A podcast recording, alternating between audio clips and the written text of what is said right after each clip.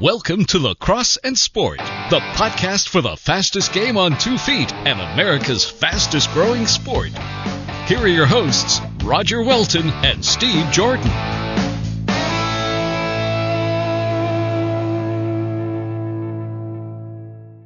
Hello, lacrosse lovers, and welcome back to another edition of Lacrosse and Sport.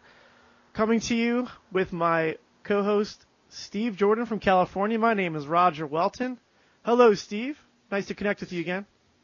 What's up, my brother from another mother, Roger? And hello, Lax lovers. It's uh, another beautiful day here in Southern California, coming from you from the Sunshine State. How you feeling? I'm good, man. I'm I'm really good. We are uh, we we've just started fall ball here, which is kind of informal, but of course, you know, in the, this time of year, we're in the very uh, I guess labor intensive stages of planning this the upcoming spring season. And um, it, you know, it's funny. Remember, I told you that uh, we used to play rec lacrosse, meaning developmental level lacrosse, in this league called South Florida Youth Lacrosse (SFYLL), which is more like way to the south of us. The, the northernmost club was Vero Beach, which is an hour away, but we would go down as far as Martin County, which is Stuart um, that's 90 minutes away. Jupiter, hour and 45 minutes. The Palm Beaches, Boca Raton, a little over two hours away, to play rec lacrosse. Um, but that's what we had to do because we didn't really have numbers to support, you know, our own Space Coast Rec League, which which we actually have now. But the reason I bring this up is because I'm still on their mailing list, and there's this big discussion going on in their their plans to transition to this new U.S. lacrosse small ball model uh, for the younger divisions. And um, you know, we, we kind of touched on it a little bit in the episode, or I'm sorry, in our in our pre-episode discussions about uh, you know the whole new movement of U.S. lacrosse, and they wanted they gave us two years notice, and uh, this was based on a lot of research, and they basically determined that a lot of a lot of time spent on a regulation lacrosse field for a U9 and even U11, U13 age player was spent running all the time because the field was so disproportionately enormous for them. And uh, as a result, they got less touches.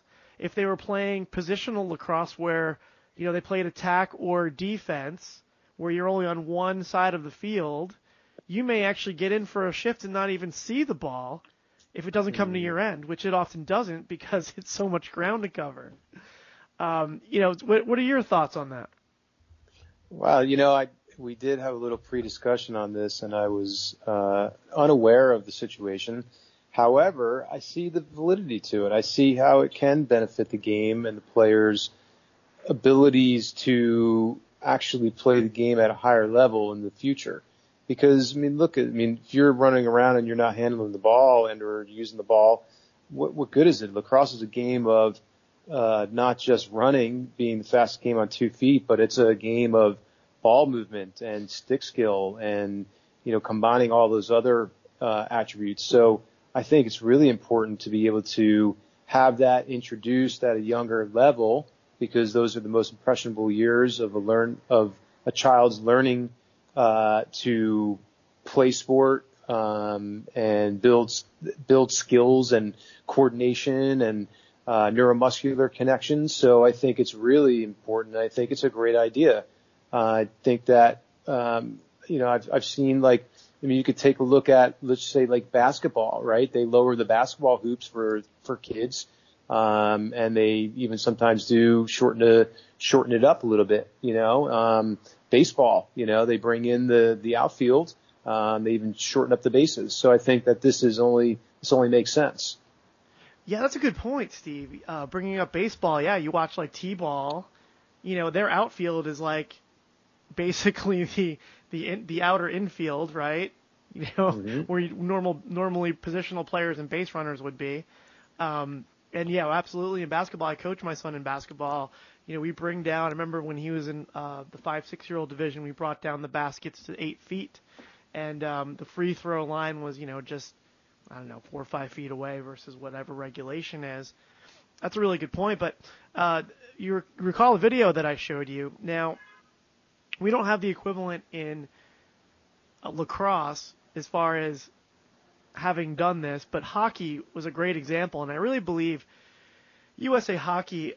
I feel that U.S. lacrosse is kind of their little brother, and a lot mm. of the hmm. things that we see U.S. lacrosse has has kind of the direction they've gone in has I don't want to say mimic, but has been quite similar to the direction hockey's gone in, and hockey's gone very much small ball. But what they what to sell it to the coaches because the coaches were giving some pushback, and we'll talk about that in just a moment.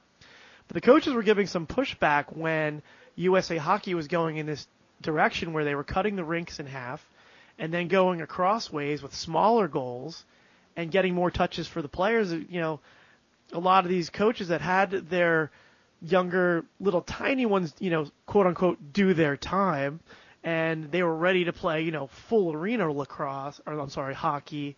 You know, they had a lot of pushback and say, "What, you're going to, you know, stick my kid in this kind of genre of, of, of hockey for what another year or two, And, and there was some pushback, not a ton of pushback, but there was some pushback. So USA Lacrosse made this video, and the video was a a, a hockey arena that was scaled to be the size of what a regulation sized arena looks like to an eight year old.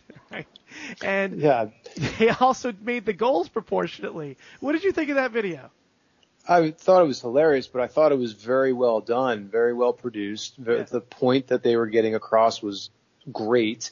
And uh, it really drove home that point. I mean, it was hilarious. You got adult size individuals playing on this. It was like uh it was like triple the size of a hockey rink.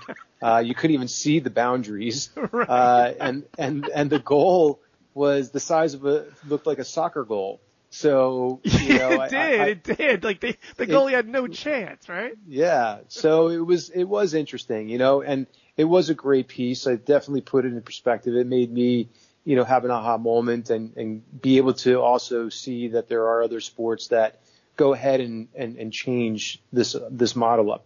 Another one, um, that you might be familiar with because you're in Florida, the golf, uh, world, central center of the world really is yeah. they've also increased the size of holes, like to the size of like pizza pies.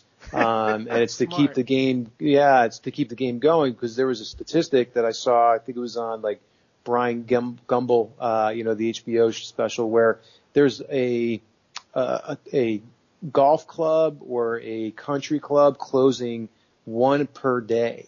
And people are just not as involved in golf as they once were. It may seem like they are, but it's also because that it's just such a hard game where the entry level into golf is much older, but they want to get more kids involved into it. And so um, they've increased the size of the holes and they've shortened up some of the distance on the drives to encourage the younger people um, and or beginners to get involved and and stay and can have fun. I mean, nobody just wants to run around. You want to shoot goals. Yeah. You want to shoot on the goal. You want to um, you know play defense. You want to get the ball. You want to be doing things with the ball. That's the most fun of it. Not running around. That's terrible. Yeah, no, I mean it's good to be fit and all, but if that's all you're doing, I mean, you're thinking, what's the point? I might as well run track, right? I mean, yeah. if, if running's all I'm going to be doing, let me do it without all the gear on me, you know? Um, totally. So, so here's one thing I'm really proud of, Steve. Um, so, you know, and, and, and all thanks to SFYLL, by the way. I don't want to dump on them because if it was not for SFYLL, we wouldn't have anybody, we wouldn't have had anybody to play. And we were grateful for the trips we took. And there was even some clubs, Jupiter, Martin County, Vero, that did come up to play us. Uh, you know, and not even begrudgingly. They they they came up to play us, and that was pretty neat. So you know, it's it's a very well run league, but there you know it's a very enormous league. You know, lacrosse is a lot bigger in South Florida than it is up here. And so you have some very well established teams down there. You're even getting some blue chip players coming out of there that are playing for teams like Ohio State and some, uh, you know, going on to as blue chip athletes for some of these major universities.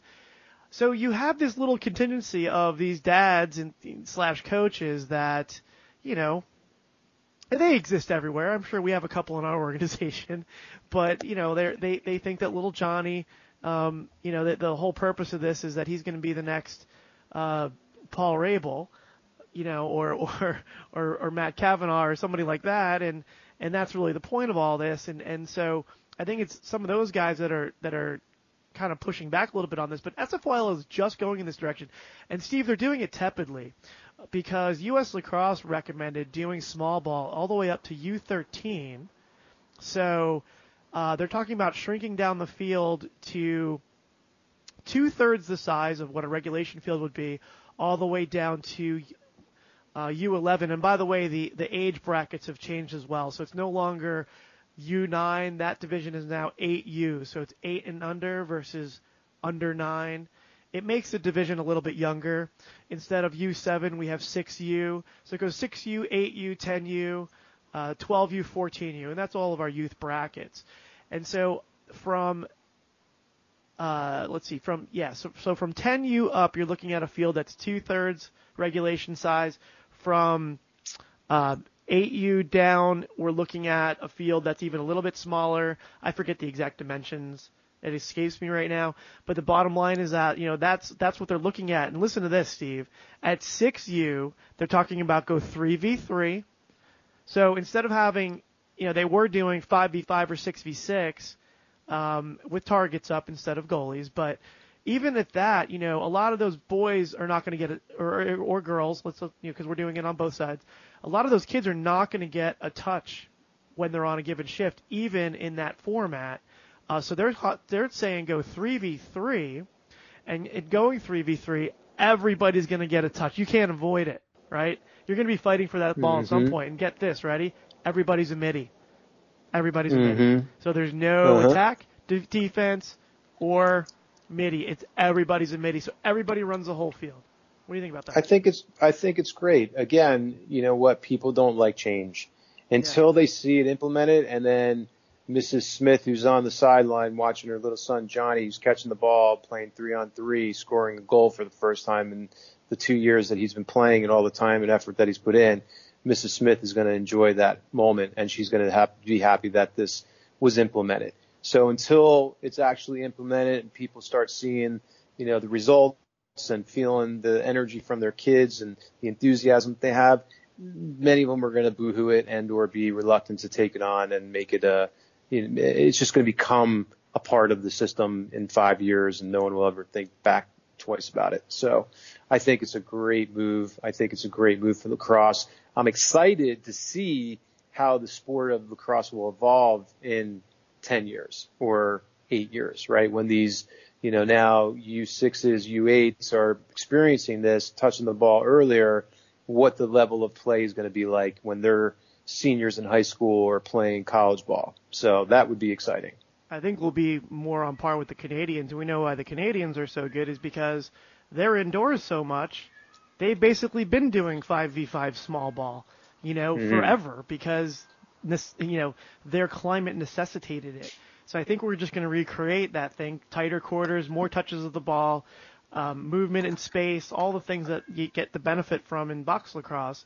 But I actually lived this a little bit. So as I said, SFYLL is getting pushback already from a few clubs. It looks like everybody overwhelmingly is on board and really respecting the governing body. They're saying, look, we have to defer to our governing body they might know a little bit more about this than we do. And let's just give them mm. the credit there. And that is their mandate, and we are a U.S. lacrosse based league, so we should do what they're asking us to do.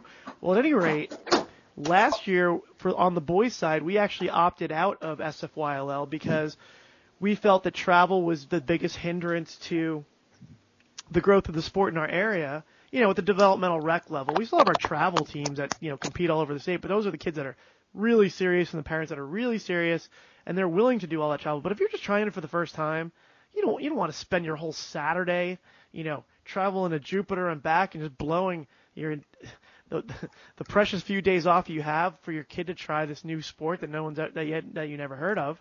Um, mm-hmm. So so we decided, okay, with U.S. Lacrosse just threw us a huge bone here because if we take the small ball model you know, so like I said, for the 6U, it's 3v3.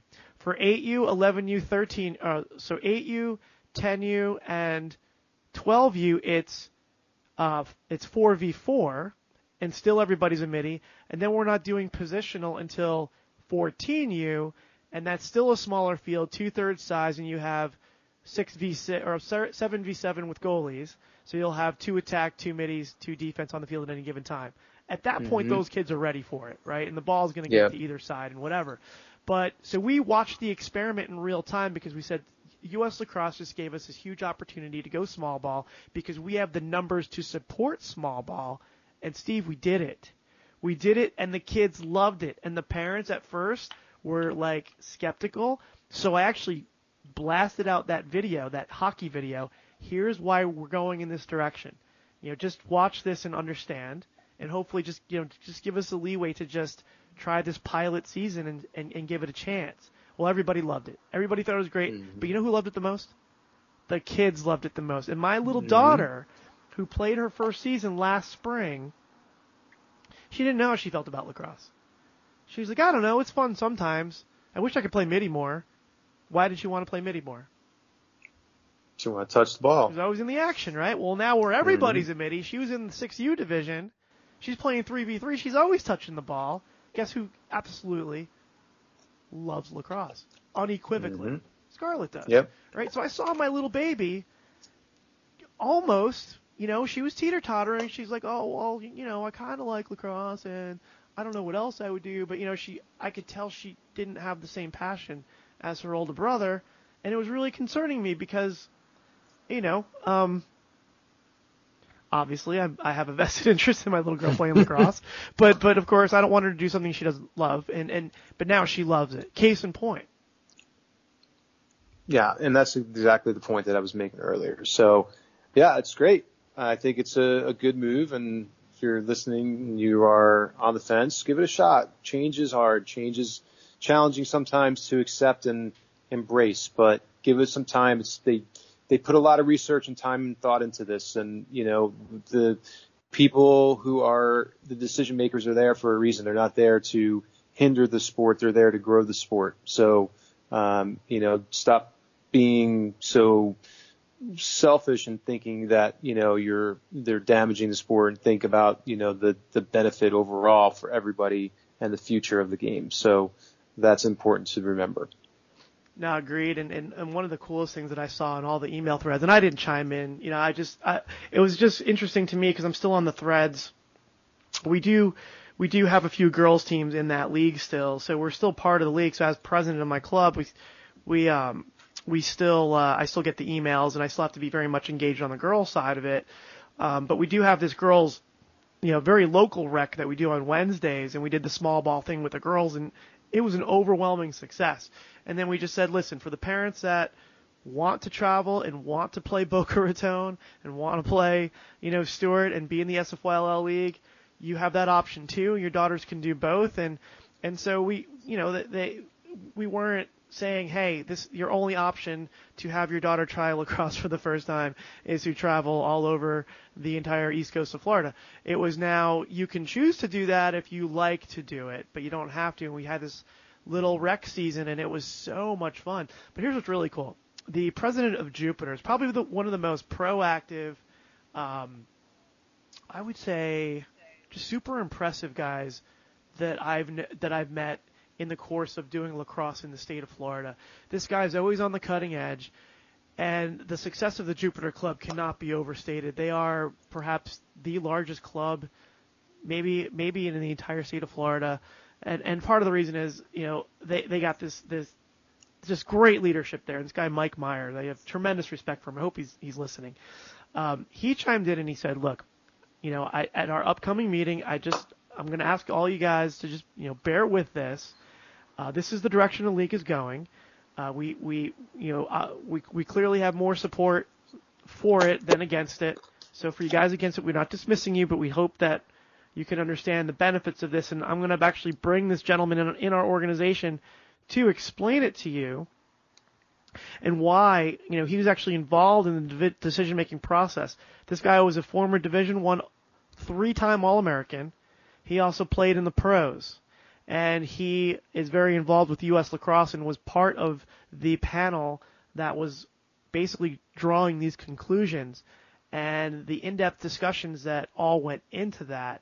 And this gentleman is part of the Jupiter organization now, and he basically is in full support of it. Obviously, he came out of the U.S. lacrosse panel and he just said, these are the reasons why. So he said, I want you guys to just sit and listen to this gentleman, somebody who's played at every level and has nothing but the, the most uh, honest and passionate interest to grow the game that gave so much to him. And he just wants to present this to you guys, and I think I think you'll feel a lot better about it. You know, you got you got a player at that level supporting it. It's like, you know, I think it's going to be hard to argue with it. Would you agree? Yeah, hundred percent. No, I'm not. You know, I mean, case closed. I, I do agree. I'd be interested to get, um, you know, some of the. I hopefully in the near future, you know, a little teaser. I'm not sure the exact date. I don't want to. I don't want to. Uh, I I, I want to come through. We're gonna come through with this, but um, our friend Mike, Marcus Holman, who came uh, came here to do the camps uh, with us last last uh, summer. He was unable to attend this summer, but uh, the Ohio machine that we talked about last week's episode won the championship. Well, uh, we contacted him, and he's actually in Europe right now, so we weren't able to get an episode with him uh, too quickly after the championship. But we're hoping to interview him in the in the near future. So a little teaser there. But Steve, I'd be interested in what he has to say about it. Yeah, I'm sure he would agree with us. I, I kind of find it hard anybody who really understands the sport how they could argue for it um, or for against rather argue against it. Um, I think that anybody with the right sense of you know lacrosse sense, even if it's just a, a foundation, would really understand the benefit of this. So yeah, it'll be cool to go a little bit deeper though. Maybe he has some some new insights. Yeah, yeah, you know, definitely. And I think he came out of Long Island. I'd love to talk to a Canadian about it, you know, because those Canadians come in and, you know, we're always we're still the redheaded stepchild in lacrosse next to the Canadians. Um, you know, we're we're we, we I think the the U19 U.S. lacrosse team um, took the world championship this year from from Canada, but uh, you know we're still at the at the at the very top level. Uh, still they, they they still they still have our number and you know, those attackmen that come out of there, it's just you you can see the box lacrosse background in these guys, and um, I would love the uh, to have the opportunity to to you know take it even further with the small ball and at some point be able to do some fundraising and and get some box lacrosse going on, you know, right here locally as well because I could totally see the benefit there. Hey, yeah, that would be. Did you do that would be box? fantastic. Yeah, we played box uh, in high school. Um, remember we used to do it. It wasn't. We played in the side of the gymnasium, and we played with the the felt tip ball, the felt ball. We didn't play with a real ball, but it was indoor. We played in the Yeah. winter, um, and it was it was a lot of fun. Uh, it was pads, but it was not full contact. Uh, although you know we, there was some contact, but it was. I think it was even like eight on eight, maybe. And we used the the small indoor like field hockey goals that they used to use in gym class. Yeah. I think we used those. And yeah, we used the. I mean, it it- was in the gymnasium. It wasn't like Yeah. a true box lacrosse arena. no, no, it wasn't true, but I mean, it was. We called it box lacrosse. We did call it box. And- We had box night actually. We called it. Yeah, Yeah. yeah, and uh, you know, it was great. It was a lot of fun, and we had a good time. And you know, it was different, and it felt um, it felt like it complemented the real sport and you know the real play much better. It was better than not playing, and it had a better. Um, it just made you more versatile. You know, it's like if you're uh, you know a mount, if you're a cyclist, you know, you ride road bike or you go you know, mountain biking. It's you're still riding a bike, but there's a different feel, see, and touch, and it just makes you more dynamic and even better. You have a more more understanding, a better understanding of the sport and the game and the skills that go into it. Yeah, you know, I played with a guy in college. His name was Butch. I think you met Butch. Butch Myers. You remember him? Yeah, I do remember Butch. Long Island guy. He's a little crazy. Yeah. um, well, Butch, uh, he he did a lot of box. Um, he um, he ended up gravi- He's a great athlete, played a lot of sports, but then he ended up gravitating towards really just specializing in lacrosse. By the time he got to high school, and he did a lot of box. And one of the things about Butch that just always blew my mind, I remember going against him in practice. He's a midi, so I went against him a lot.